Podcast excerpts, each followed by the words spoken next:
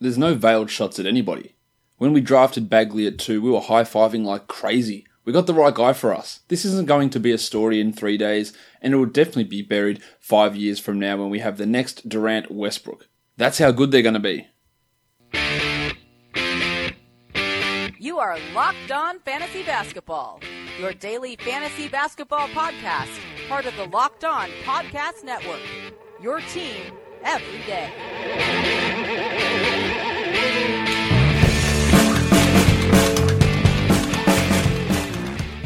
Hello and welcome to the Locked On Fantasy Basketball podcast brought to you by Basketball Monster. My name is Josh Lloyd and I am the lead fantasy analyst at basketballmonster.com and you can find me on Twitter as always at redrock underscore bball. Today we're going to be looking back at Monday's games including a, a couple of weird things that did happen in the NBA and then we're going to preview Tuesday's four games for DFS. Michael Bolton. Let's get to it, to it. Ah, yes, Mr. Bolton, he is ready to go. Let's start where we always do in these shows, of course, with Monstrous line of the night.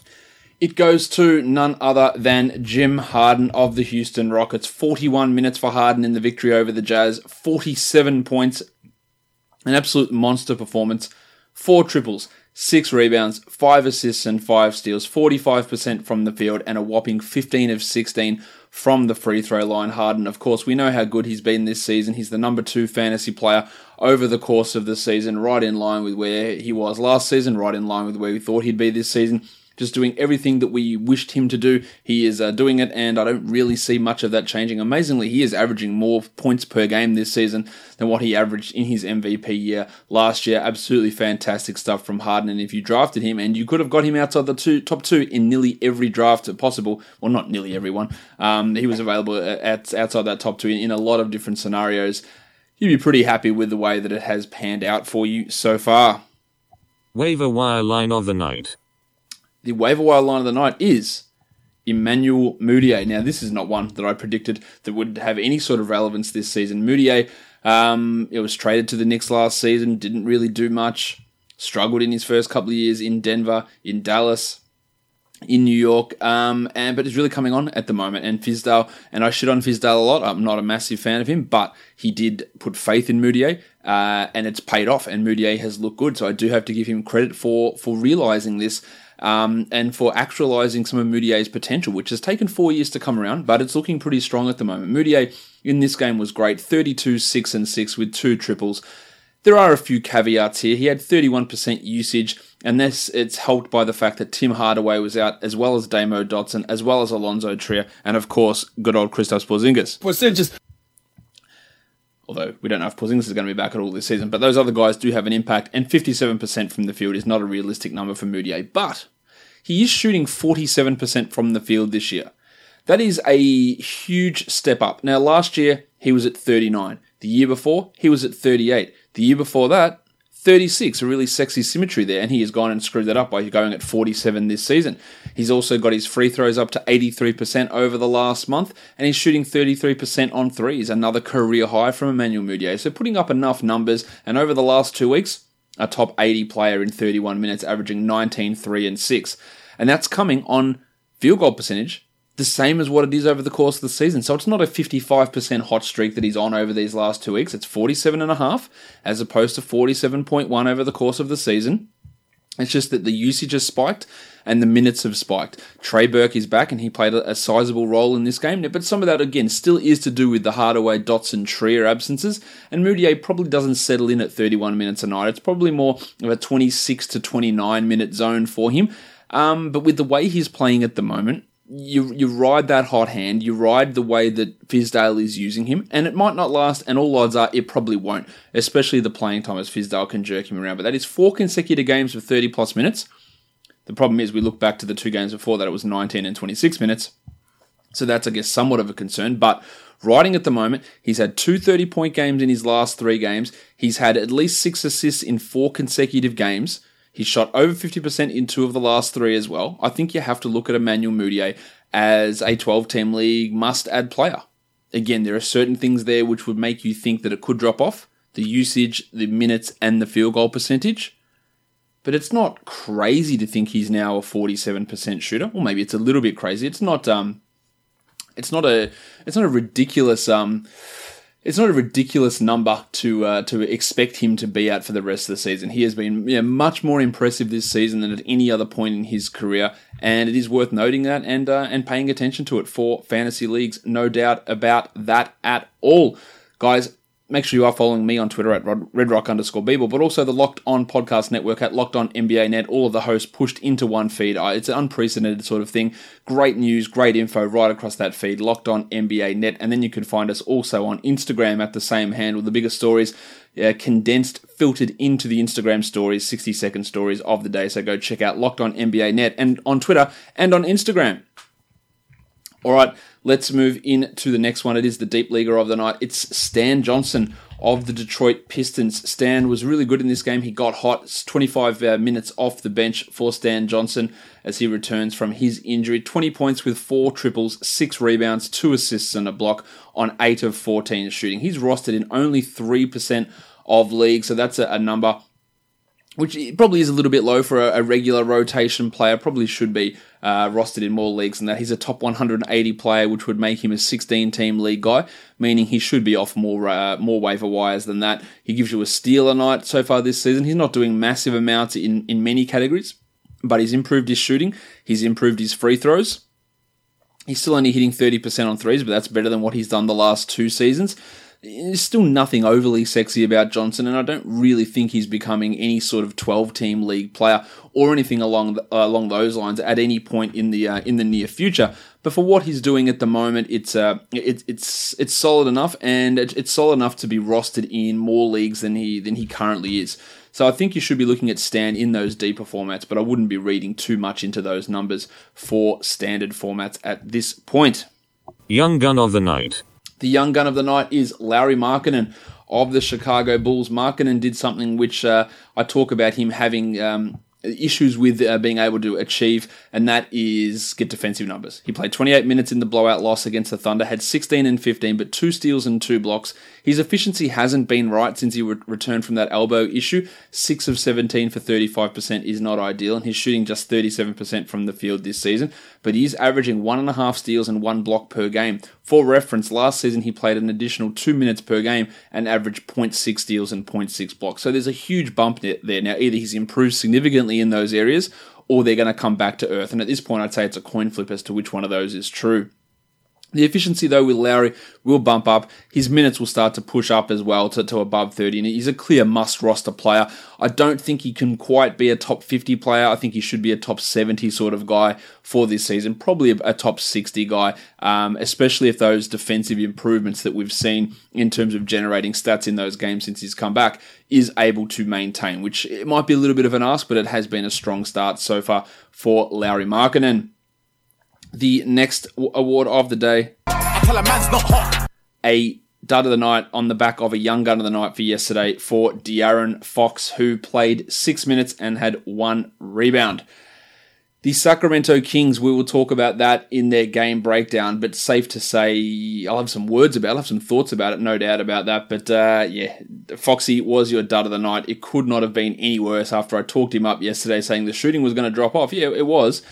I didn't think it was going to be this bad. Uh, and of course, this is uh, highly unrepresentative of what Fox is going to be for the rest of the season. So I think you can look at that that Kings game, piss on it, and throw it straight in the toilet because there's just nothing to really pay any attention to it. But we'll, we will talk about it when we get to the box score breakdown portion of the show. The plus minus goats Davis Bertans had the best net rating of a plus 77.3. He started the second half after Don, uh, after Dante Cunningham sucked. What a shocker in the first half. And then the worst net rating went to Avery Bradley, a negative 107.9. He is he's so bad. I don't understand why how he is just this bad now.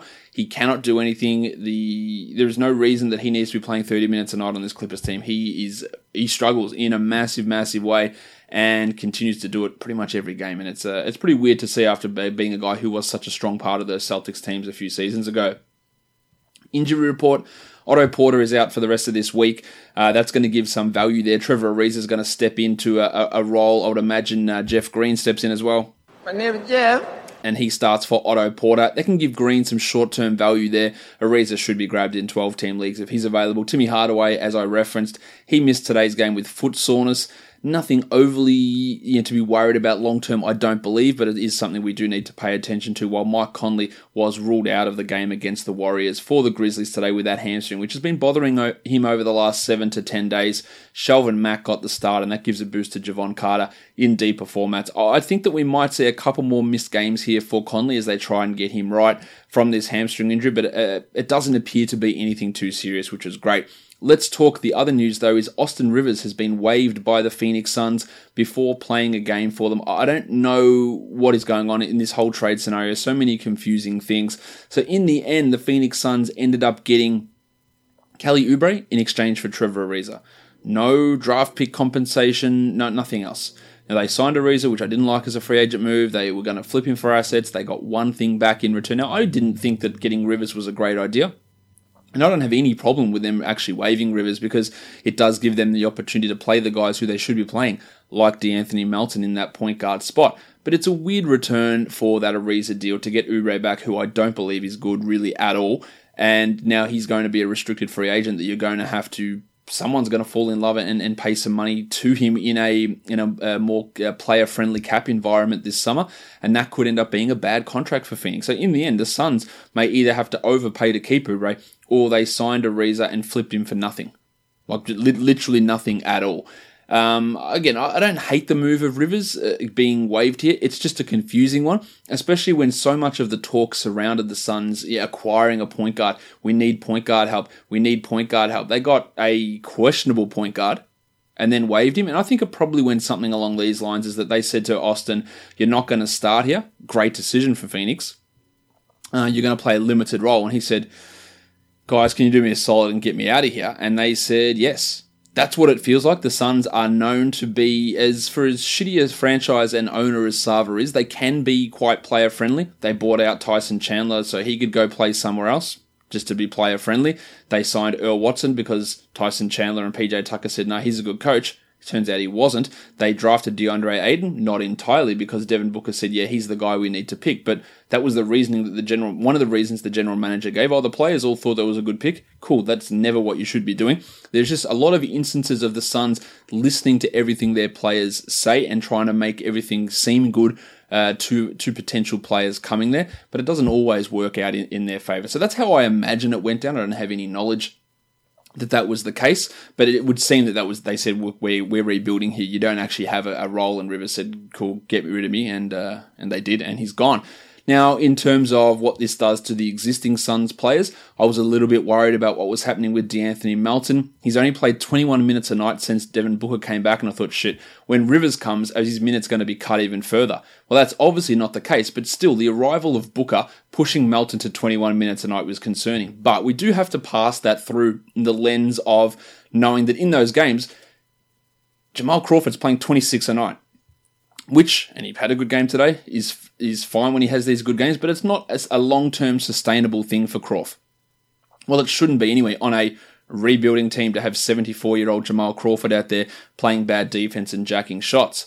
So if they're going to use that same logic on cutting Austin Rivers, then those minutes, you know, six, seven of those minutes, they should be going towards De'Anthony Melton or Josh Jackson or Mikal Bridges, and I think Kokoskov will get there eventually. So I do believe that, you know, Melton, if you've got him in a 12-team league, you probably want to look at holding him now just to see how this pans out. In 21 minutes, he can still be a top 150 guy, but I think that'll push to 24 or 25 over the coming uh, weeks, and the, the, some of those minutes will siphon away from Crawford. So it hasn't been great for him with Booker back, and it probably won't be that great for him in the next three or four days because we also have to add Oubre back in that discussion as well, which I think might force Kokoskov into more point Booker lineups, which will obviously take some of those minutes from Melton, even though it should be taking them from Crawford. But I just hold. I'd like to see what happens over the next two weeks here with De'Anthony. It doesn't mean that he automatically pushes to 30 because, as I said, he's been playing 21 a night in these three games before Oubre arrives and before Rivers arrived. So not having Rivers arrive doesn't mean that automatically just going to give him an extra nine minutes per game. I don't think that's how it's going to go. But I do think that over time we'll see it go to 23 or 24 because he's playing well, he's fitting well with Devin Booker, and that's exactly what they should be trying to develop that front, that backcourt partnership and uh, see exactly how that works out or how that can work to the benefit of this team. But that is the news with Austin Rivers being waived today by the Phoenix Suns. If you own a company or run a company or run their marketing and are looking for a new way to reach customers, you could have your company mentioned right now. Podcast listeners are 60% more likely to interact with the sponsors that they hear on their favorite podcasts. Our demographic is 98% male and more educated and higher earning than your traditional media audiences. Have your company sponsor this podcast by emailing me at redrockfantasybasketball at gmail.com. All right, let's go into these games. Yeah, break them down. There were eight of them across on the uh, across the old slate on Monday. Um, the first one of those, the Milwaukee Bucks, they took on the Detroit Pistons. They get the victory. 107 104. Yanni with a big 32 12 and 5, two blocks and a perfect 2 of 2 from the line. So a strong performance from Antetokounmpo. While Brook Lopez, a weird line, three points but five blocks. Very not very often you get a guy with more blocks than points in 29 minutes. Lopez has been a big uh, a big pleasant surprise this season. There was no Malcolm Brogdon; he was out of this game, so Tony Snell started a decent game from Snelly, 12 and six with two triples, but he goes back to irrelevancy when Brogo returns. And the bench int- the rotations continued. We had Sterling Brown played 29 minutes one night out of the rotation the next, so Pat Connaughton could start and play big minutes, and then Connaughton in this game out of the rotation again, so Sterling Brown could come back in and play 26 minutes. It's confusing. I like Brown more than Connaughton. He had 9, 3, and 3 with three steals here, but none of them are going to crack really 12 team uh, reliability. Eric Bledsoe's free throw struggles continue. He was 2 of 5, still had 17, 3, and 9 with 2 steals, so the rest of the line was fine, while George Hill continues his struggles. I think he's washed up at this point. I think he's done. One point in 14 minutes for George, and he won't be really having any sort of fantasy impact this season. And a quick shout out to someone who I thought was one of the worst picks in last year's draft, DJ Wilson. Probably his best NBA game. 26 minutes with Ersan Ilyasova sidelined. He had 9 points, 3 rebounds, and 3 assists with a block. Really meaningful action, probably the first meaningful action he's gotten uh, through his NBA career, and he acquitted himself fairly well. So that's a positive for him in dynasty formats. I'm not massively into him still. I just don't really see where he fits in the league, but that was a, a real positive sign to see him do that. For the Pistons, the Duck, Luke Kennard, he started again, 23 minutes for three points. He's clearly not a 12 team league guy at this point. I'll still watch him for a bit, but he is uh, he, he's struggling to fit in at the moment. While the Duck, the Duck, the Baby Shark, Bruce Brown, Baby Shark, uh, he was almost out of the rotation. Just the four minutes here for uh, for the Shark. He was providing, providing some okay value. I do like him long term, but it's not going to be much this season. It was a good bounce back from uh, Reggie Bullock, 24 with five triples. He's still more of a 14 team league guy to me than anything, while Blake Griffin had a quadruple drop, double, including turnovers 19, 10, and 11 with the 10 turnovers, and Drummond 10 and 14 as the, as, uh, the field goal percentage was the real culprit here. He went 4 of 12 from the field. Um, the tackle box, Jon Leuer over um, over Zaza Pachulia is an interesting one. That's one to watch for your deeper formats as well. Let's go um, into the next game. It is the Phoenix Suns. They beat the New York Knicks. TJ Warren just continues to be unbelievable, really. 26 and 5 with four triples, three steals, and two blocks. I completely misread Warren this season. I didn't know what sort of minutes he was going to get. I sure as shit didn't expect him to develop a three point shot and take as many attempts as he did or shoot them as well as he did. It's probably the most unexpected and unbelievable thing that there is has been this season for a guy that was like a 20% three point shooter who'd take like one a game to be banging in four of eight in this game. Really establishing himself as a starting power forward and making his contract, which looked bad, look really good.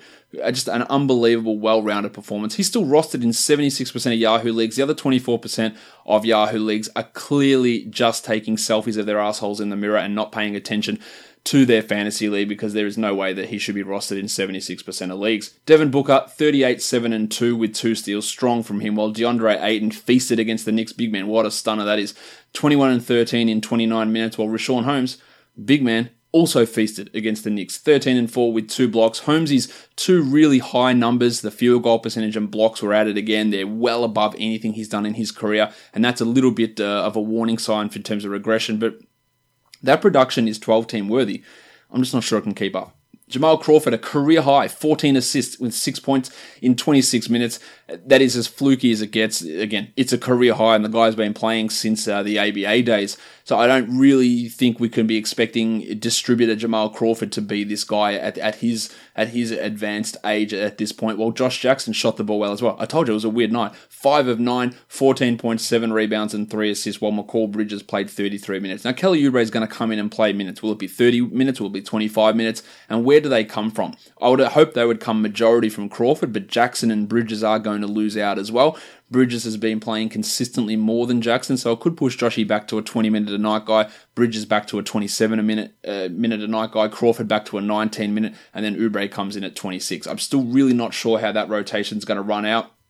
We'll see it next game, which I believe is on Wednesday for the Suns, as to how that all pans out. As for Melton, he had 3 1 and 2 with a steal. Not the greatest line. The 21 minutes, not ideal. Again, I'd hold for a few and just see what happens. But if he plays like 15 minutes next game because Oubre's around, that's poor coaching, but it also is a sign to drop. For the Knicks, there was no Tim Hardaway, so Courtney Lee. Yes, he's alive. 12 points in 22 minutes for four rebounds for Lee. He probably shouldn't be in the rotation when Dotson, Trier, and Hardaway all return, but at the moment they're all out, so he's playing. Enes Kanter had 13 and 10, while the fort Kevin Knox could it be a more Kevin Knox line if it tried? 17 and 5 with two triples, no assists, no steals, no blocks, 38% from the field, 3 or 4 from the line. Pretty interesting in fantasy points leagues. Um, pretty frustrating in category leagues because he just isn't doing anything in any of those other areas. I still do believe he is a 12 team league guy, but man, that, that frustration is going to continue. Noah Vonleh, I don't know what to make of this bloke. I don't think he's a 12 team league guy. 3 and 7 in 17 minutes for Vonleh. He's up, he's down. This wasn't even really necessarily a huge foul trouble night. He did have three in 17 minutes. But yeah, his block rate, his field goal percentage, and three point percentage, two things or three things which really, really lifted his value this season, well above career norms, uh, have started to regress back to what he'd done in the past. So that's uh, that is worth noting with Vonleh. I think he's more of a 14 teamer. Next, we look at the Sacramento Kings and the Minnesota Timberwolves.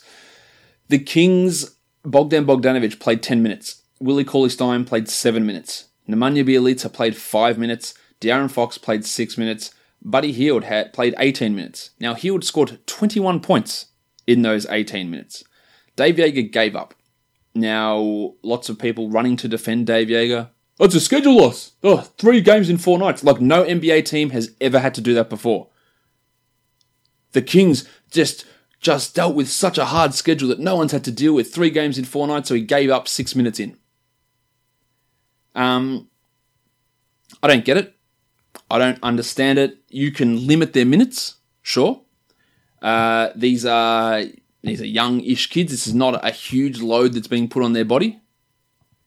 It feels like he was trying to make some sort of a point after all the shenanigans of him back and forwarding with the front office and Doncic and then you know, tripping over his own deck trying to backpedal on the statements he made the day before with his comments today, and that was what the quote was at the start of the show.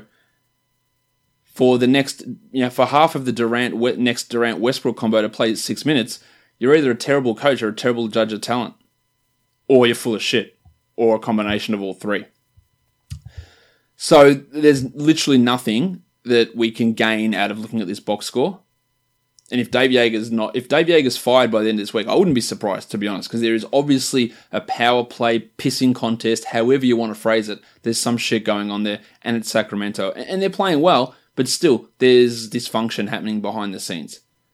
So you got a big game from Harry Giles. Yogi Ferrell scored 16 points. Frank Mason had 12, 4, and 6, but it all means nothing. It means nothing at all because Skal Labissiere played 29 minutes and he's alive and he did hit a couple of threes, but this is not what's going to happen. Amazingly, Zach Randolph didn't play at all. Still, he's yet to play a minute. What a signing that was. Um, I don't know what more to make of you know this this game from from Joerger and from the Kings and you know, sending messages. It's it's it's ridiculous, really.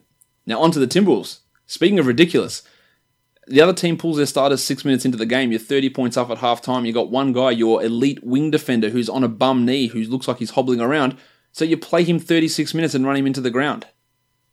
Come on, Tommy. you got to do better than that, mate. Now, Covington looked a little bit better in this game 13, 5, and 2 with two steals and a block. But why is he playing 36 minutes? Towns played 21 minutes, so you, you eased off on him. Wigo played 27. Derrick Rose only played 24 minutes. Why aren't you getting James Nunnally out there? Why isn't CJ Williams taking some of those minutes off Covington? Did he forget he was in the game? The only guy who really. You know, if Towns played 32 minutes, I'd say that's fair enough. That's whatever, it's fine. But a guy who you'd been limiting because of knee problems prior to this game, you play him more than an average NBA starter. I'll never get this bloke. I never will. But much like the Sacramento side of things, not a lot to take out of this. 20 minutes for Saric. He moved back to the bench with Gibson returning. 12 and 7. That's decent production. But if he's going to play 20 and 9 uh, behind Gibson, it is a hard 12 team roster. But we've got to talk about Josh Okogie, who looked great again. 10 3 and 3 with two steals and a block. He's been in the rotation recently taking some of those minutes off the top of Covington. I just don't see anywhere near a large enough role for him to be fantasy relevant this season. I've heard people say, oh, they should just replace Wiggins with him. And that's fair enough. It's just never going to happen. They're not going to do that. They're not going to say, well, we are, you're out of the rotation entirely and we're going to be playing Okogie 36 a night. They're just not going to do that. Also, not going to play Wiggins 24 minutes a night so Okogie can come in and play his 16 a night. So when someone goes down, and, and Jeff Teague was out of this game and allowing Okogie into the rotation, it's good. We get to see it. I love him, his long term potential. I think he can be a real fantasy stud. It's just not going to happen for him this season. Again, that game I spoke about for a game. It was an absolute write-off in terms of trying to get fantasy value out of it. Um, I don't, uh, I don't really think that we need to uh, go too much more into it. I'll probably talk for too long uh, on it as is. Another blowout. The Bulls lose to the Thunder, 121-96. Cameron Payne played 22 minutes and had 11, 3, and 6 as, he revenge gamed his way to one of his best performances of the season, getting some extra minutes with Zach LaVine out. He's been playing more uh, more shooting guard recently. I wouldn't read too much into it. While Kris Dunn had 12, 2, and 7.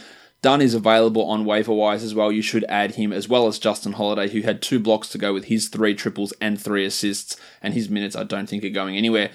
Uh, Jim Boylen's handling of Wendell Carter continues to be frustrating. 19, 19 minutes for Carter. Foul trouble did do him in, but he should have been playing a lot more than what he was. 8 and 4 with two blocks.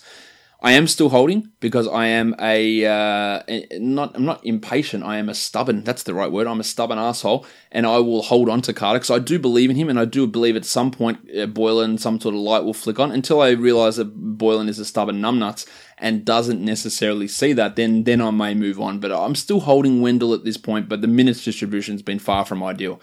Punch Bob had 16 points in his 23 minutes. Bobby Portis, two rebounds and no other stats. That's as, that's as Portisy as it can get. I think he's probably fringe 12 rather than must add 12 team player. While Robin Lopez was ejected. I shout out to Jim Boylen for getting involved in a, in a fight and, uh, and almost smacking Jerami Grant upside their head as well. So, yeah, that's what you want your coach doing. Westbrook hit some free throws, three or four. There you go. But uh, still 39% from the field, 13, 16, 11 with five five steals, while Paulie George had 24, 8 and 4 with three steals himself. Schroeder's efficiency had dropped recently. It was a nice bounce back in a good matchup, 18 for 18 for him on 10 shots, while Steven Adams had 19 and 8 and continues to be an absolute disaster from the line. Jerami Grant, 13 and 2 in his 30 minutes. He's as low upsidey 12 teamy as it gets, so he's fine in that 100 to 130 type of range. He blocks shots, he's hitting threes at a decent level. He doesn't really rebound the ball very well, but he's doing enough there to be a 12 team league guy, just one of the least exciting 12 team league guys that you can uh, that you can find. The Houston Rockets beat the Jazz 102 97. Gobert had 18 and 13 with four assists and three blocks, while the Don started slowly, ended up with 23, 8 and 5 with three steals on 22 shots. So the efficiency is not quite there, but we have seen a bit of an uptick in his free throw attempt rate, which I think is really going to be key for him jumping up the rankings. Jay Crowder started against the against the Rockets. I think Crowder might actually start next game, which is against the Warriors as well. He played 33 minutes and had 14 and 10. He's not he's more a 14 teamer, but you could stream him against Golden State while Favors only played the 16 minutes in what is one of the worst matchups for him in the NBA. Plus, he got into foul trouble as well, while Ravishing Rick had 12, 4 and 4 on 50% shooting. I've seen a lot of people mention they want to drop Joe Ingles. I wouldn't do that. This is a perfect buy low time on Ingles. He's struggling a little bit, no doubt about that. 5, 2, and 6 in 25 minutes but I would not be dropping him and I would buy low. As for the Rockets, Chris Paul continues to not be able to shoot for whatever reason 11, 3, and 9 on 10 shot attempts, 4 steals. So the other numbers are all there. Just his legendary point guard efficiency has disappeared, and it's pretty frustrating. Clip Clint Capela had five points, but 14 boards, three steals, and five blocks. That's excellent. And hit both his free throws as well. So, sorry, no, he didn't. He was one of five from, from his free throws, so shit house. Uh, Eric Gordon, 12 points in 37 minutes. I'm done with him in 12 team leagues. I think he's gone. You can find better options on the wire. While one game we had Danuel House step up for Jim Ennis, the next game we had Gerald Green. In this one, we had nobody step up and get uh, get value uh, at that position. Um, and yeah, they're, they're just streamers for deeper leagues, and that's really about it. Another blowout on the slate with the Philadelphia 76ers losing to the Spurs 123 96. An absolutely terrible performance from Jim Butler. Six points for General Saunas with three rebounds, two assists, and a steal on three of 13 shooting. Um, Shake Milton, a nice little performance. He's been a regular rotation guy over the last four or five, only getting single digit minutes, but 10 points with four rebounds. I liked him coming out of the draft.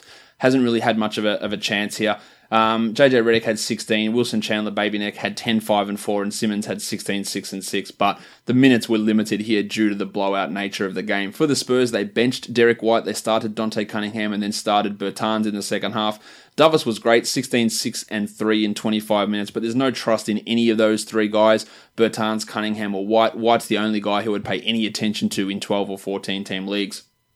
DeRozan had 26 and 7, while Aldridge had 20 and 10 with three blocks. And Rudy Gay continues to be great, recovering from his Achilles, 21 and 6 with a triple one. He is shooting the three at an astonishingly high rate, which is due to come back at some point. I think he's at like 47% from three.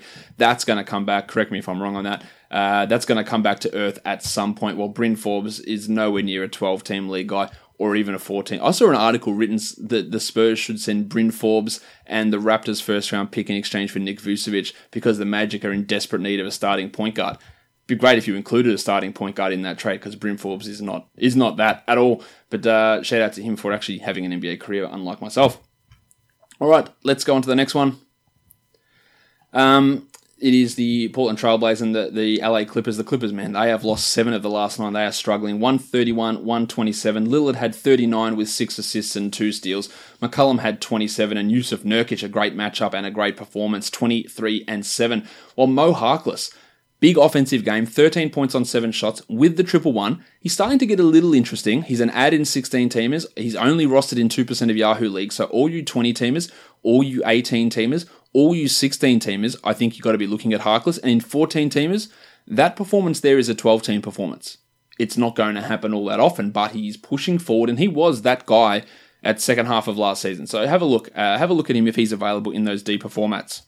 Sometimes may be good, sometimes may be shit. The Chief, Al-Farouq Aminu, 8 and 10 with 3 assists, another solid-ish night, shot 60%. I'm waiting for the absolute ass to fall out of his shooting, but at this point, it's uh, it's solid enough and not much else to talk about with the Blazers. Toby Harris had 39 and 11, while Patrick Beverley, 11 assists in 31 minutes with 10 points and 4 rebounds. He's coming more into 14 team focus with the injury to, to Lou Williams, while Shai Gilgeous-Alexander bounced back from a couple of stinkers, 24, 2 and 3.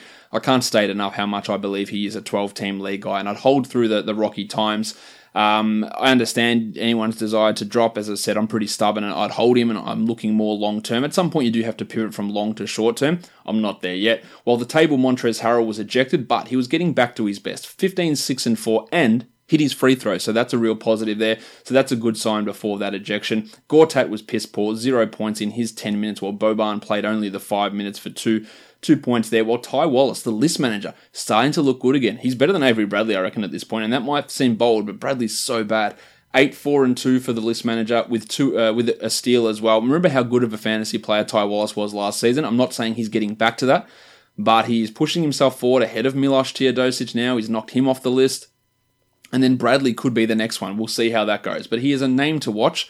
More, of course, just for your deeper leagues.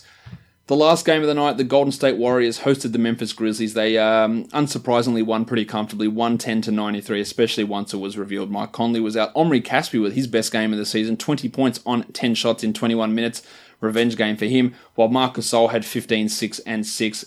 Very little to talk about with all the minutes reduced here. Shelvin Mack had 8 and 4 in his 26 minutes in the start. Jaren Jackson Jr. only 22 minutes. By low. Just go low, real low in trying to acquire him. Throw JaMychal Green, throw Derrick Favors, throw Cody Zeller, throw anyone because people are frustrated with him. Just just do it. It might not work, but it will work for someone. And if you manage to buy low on Jaren Jackson, please let me know. Jevon Carter, looks solid-ish again. His second meaningful NBA minutes, 5, 3, and 2 in 25 minutes as a backup here. I do like him long-term for dynasty formats. While Kyle Anderson returned, he had 14 and 5. None of those juicy defensive numbers, but enough for him to be a 12-team league guy, and he's floating around on a lot of wires. For the Warriors, Durant had 23, the astronaut Steph Curry had 20 and 7, while Clay had 16 and 5, with a surprising array of defensive numbers, three steals and a block for Claywell, Jonas Jerebko, 16 points with four triples in 26 minutes. He's playing some center. I like what he's doing at the moment, Jerebko. He's a solid 16 to 18 team league guy. And Demarcus Cousins might impact him when he comes back, but I don't know, he's been playing so well. I think Jordan Bell's going to be the guy out of the rotation pretty clearly. He's going to be gone ahead of Jerebko. And uh, I think you'll see Looney lose some playing time, and they'll keep a bit more of Jonas there because of his ability to shoot, which has been super impressive. Draymond had 8, 7, and 5. And yeah, not uh, he's not going to be that top 20 guy. I feel pretty uh, pretty comfortable in uh, in suggesting that at this point. All right, let's uh, let us move on now to talk some DFS action for uh, what day? For Tuesday. But before we do that, we'll recap the uh, perfect lineups on DraftKings. Jimmy Harden, 71.5. Devin Booker, Stan Johnson, Toby Harris, Rudy Gobert, Emmanuel Mudiay, Omri Caspian, Tyus Jones for a total of 374. That cost the full $50,000. And then on FanDuel, you had Mudiay, Tyus Jones, Jim Harden, Devin Booker, Tony Warren Jr., Omri Caspi, Toby Harris, Jonas Jerebko, and Rudy Gobert for a total of 407.6. And that cost $59,900 dues. All right, let's look at these games now. Four games on Tuesday across the NBA, focusing more on DraftKings pricing today. The first game that we take a look at is the Cleveland Cavaliers traveling to take on the Indiana Pacers. The Pacers are 12.5 point favorites. The total is 208, a huge blowout risk here. None of the other spreads are more than five points. This is the only one that uh, goes into double digits. So that is a real concern in terms of utilizing some of these Indiana guys or even some of the Cleveland guys that the game could be out of hand early and their minutes do get limited. Uh, at point guard, in this game, Darren Collison's at 5,000. He's averaging only 18 points over the last three. That coincides with Victor Oladipo's return, so a little bit tough to consider using him. While the young bull Padawan, Collin Sexton, 4,800, also mired in a little bit of a slump, just a, a 17 and a half point average over his last three. This is always the concern with Sexton that he doesn't do anything else apart from score. Um, if 4800 is not a bad price, I'd feel better about using him than I would with Collison, but there is still a risk there, of course. Victor Oladipo at 9100 had a huge game the last time out across the weekend, had 57 points in that one. The blowout risk is the only reason that I, I would consider steering clear of him in cash, but on a limited slate, he is a, an option, of course, and a, a relatively solid one. Jordy Clarkson at 6,100 has been playing really well, but that is a significant price rise for Clarko. He is averaging 36 over the last three, but he is inconsistent. There is Matthew Dellavedova, who they're giving minutes to. There's Alec Burks and Rocket Rodney Hood in that mix as well, and that could also limit what Clarkson does. But the minutes and the production have been up recently. Uh, there's a chance that continues, but that salary does uh, turn the appeal off somewhat. While Alec Burks, who I did mention him, He's been dreadful. 4,200 for Berksy. It'd only be for tournaments that I'd consider using him. Bojan Bogdanovic, the numbers have also dropped off with Bojan since the return of Victor Oladipo. I don't think anyone would be really too surprised there. 5,200 might be just a little bit too high for Bojan, but not, not an outrageously high price, while Tyreke Evans is questionable in this game, and I wouldn't be utilising him even if he did play. As for Hood and Nwaba, a couple of other shooting guard, small forward eligible players for Cleveland, Rocket Rodney has been putting up some decent enough numbers, but he is inconsistent and hard to rely upon, while Nwaba just doesn't play enough. On the wing, Cedi Osman's at 47. He exceeded that last game with 27 points, but had really come nowhere near that in any of his previous games. So I'd look at Cedi as tournament only, and even then, not really a super strong option. Doug McDermott not really doing it for me well. Thaddeus Young's at 6,200. He'd been really killing it. Last game brought him back to earth with just 24 points, and I'm not sure that this is the greatest matchup for Young. Blowout risk. The Cavs have defended power forwards relatively well this season as well. I think he might be in fade territory. I do like Larry Nance at 6,000 though. Uh, Larry Drew did dick him around a little bit last game, playing him only the 26 minutes, but he's been putting up pretty strong numbers. That last game was his lowest output in his last five. I think 6,000 is a reasonable price for Nance, and he should be considered in your player pool. While Domantas Sabonis and Miles Turner, the blowout risk is probably the only reason I'd worry too much here. 6,900 for Sabonis. Giggity! 7,000 for Turner yeah, both of those are okay prices, but that uh, that blowout risk is a real issue. Well, Ante Zizic at 3,300. I actually like Zizic as a GPP guy. He started last game, he played 17 minutes. It was far from his best performance, but he can put up some okay numbers if he does get 20 minutes, and I wouldn't put it past Drew giving him excessive minutes at the expense of Nance. So that would make Zizic a GPP sort of a player. On FanDuel, no one really standing out. Again, the blowout risk is, is not ideal here. I don't mind the 5200 for Bojan on FanDuel. 96 for Oladipo is probably just a little bit too high, and the 54 for Jordan Clarkson comes in much more appealing on on uh, on FanDuel as it does uh, in comparison to where it sits on DraftKings. Let's go on to the next game. We're looking at the Washington Wizards and the Atlanta Hawks. The Wizards are four and a half point favourites, and the total is 235. We're likely to see Trevor Ariza make his debut for the Washington Wizards in this game. So that should be uh, interesting to see how those rotations all work out. At point guard, you've got Trae Young at 6,400. He's been giving you around 30 a night. He is inconsistent, but I don't hate using him here. While Tomas Satoransky, 29 points last game for Satoransky. It took 46 minutes to get there. He's at 4,300 and Ariza arriving. It does complicate things slightly, but he is the only backup guard on this team, so he's going to be getting mid 20s in minutes, I would imagine and maybe even 30, especially with Otto Porter out injured here also. So I think Tomas at 43 is, is definitely worth a look on DraftKings. Jeremy Lin at 38, probably not. Well, John Wall on a real roll at the moment. 9,800 for Johnny. He had 80 against uh, the Lakers last game. He's averaging 62 in his last three. The matchup is a very, very positive one. I think you'll find some better options on DraftKings, but Wall is in a, a real nice run and the matchup suits him perfectly. Kevin Huerter at 4,300 didn't really live up to that last game, but I'm happy to get back on board with Huerter in this game. And then you got DeAndre Bembry at 3,900, Kent Bazemore at 63. I actually like Bazemore at 63 quite a bit. I think he's a cash and a tournament guy. While Brad Beal at 8,500, his lowest score in his last five Beal has been 35. That's a rock solid floor, and without Otto Porter, that should help Beal a little bit in this one, even with Trevor Ariza arriving. On the wing, you got Ariza at 4,600. I love that price for Ariza. He's averaging 33 his last three with Phoenix. I think that's a really strong price to look at with Trevor there. While Jeff Green. My name is Jeff. Green is at 4,800. I imagine that he starts uh, in place of Otto Porter and should be able to get to 30 points as well. I think both Green and Ariza are relatively strong options in this one. Sam Dekker at 3,800, a huge game last time out for Dekker. Ariza's going to take a lot of his minutes in this one, and Markieff Morris got hurt last game too, and that impacted Sam's minutes. So I wouldn't be you know, putting everything on Sam uh, repeating that sort of performance. For the big men, The Undertaker, Dewayne Dedmon on a roll, 5,600. I think that's really hard to go past. He's putting up consistent numbers. The minutes are up. I'm in on him, while Markieff Morris is down at 5,100 because the production from him has been somewhat underwhelming of late. So I think that Markieff at 5100 is is worth having a look at, and I think that's probably a, a cash sort of a play. While the Baptist John Collins is up to 7900 because he's putting up m- monster numbers. That might be getting just a little bit too high for Johnny, who is averaging 44 over the last five. So 44 over the last five would tell us that it's not too high. I'm just I'm not so certain about it. I, think there's use in it, but it's not as no brainer of a play as what he has been over the past couple. On I like Satoransky, Beal, Dedmon, Collins, and Bazemore quite a bit over there. Wall is up at ten thousand four hundred, so that's pushing it, I think, in this in this one. But you might be able to, on a smaller slate in a GPP, put Wall in and have decent confidence in his uh, in his floor. While Young, Huerter, and Jeff Green, I think, are probably more tournament guys. Green leaning cash uh, as opposed to the other two.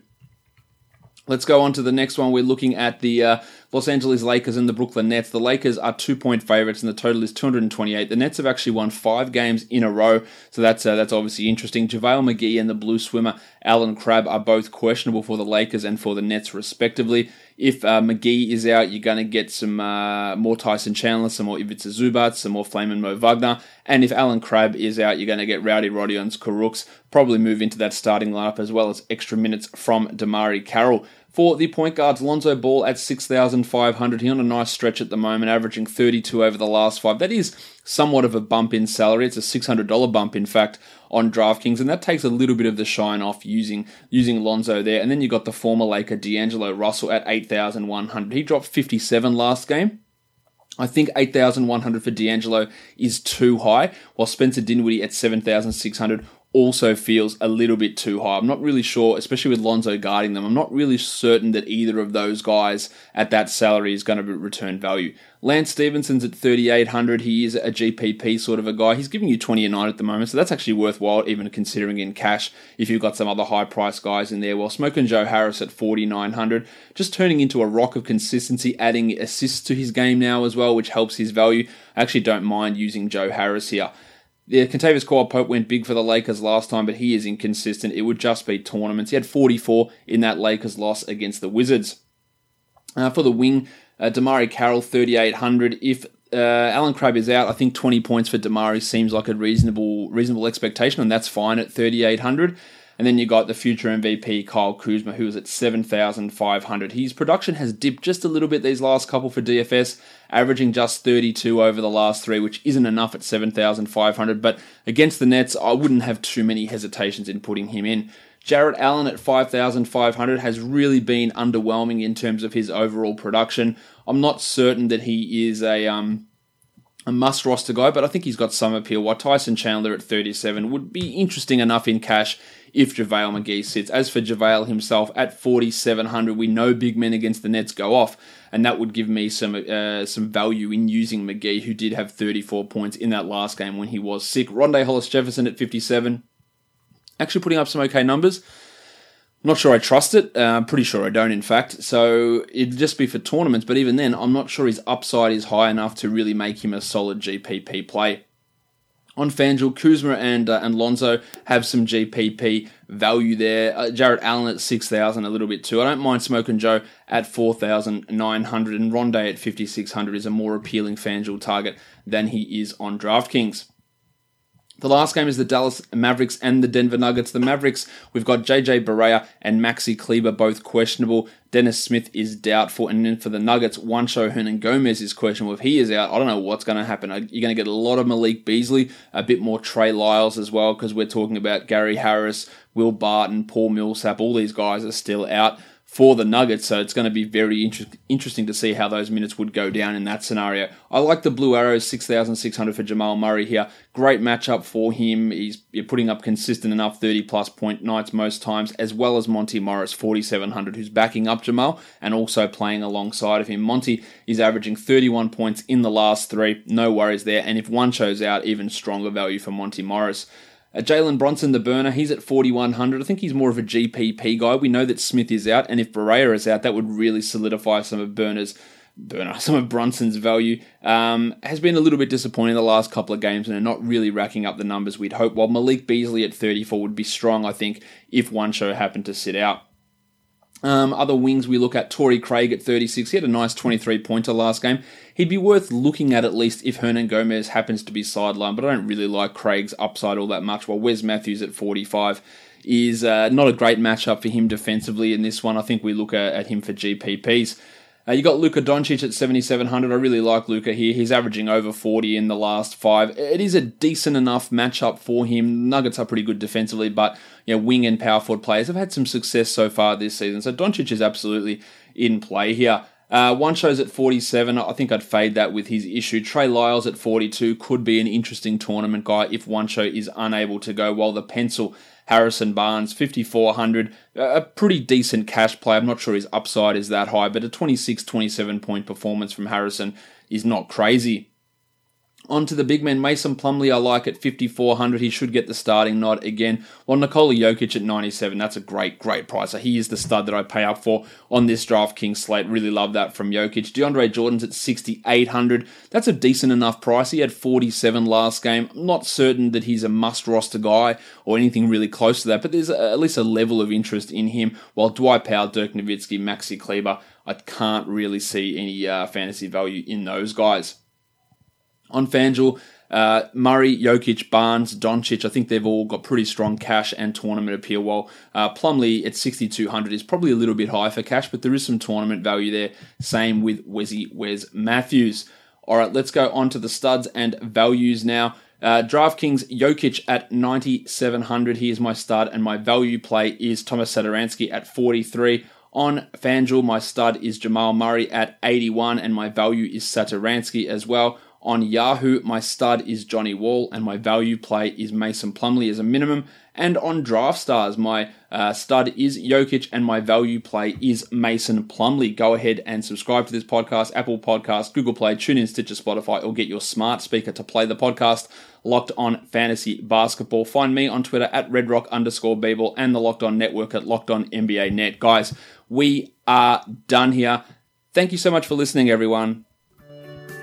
See ya.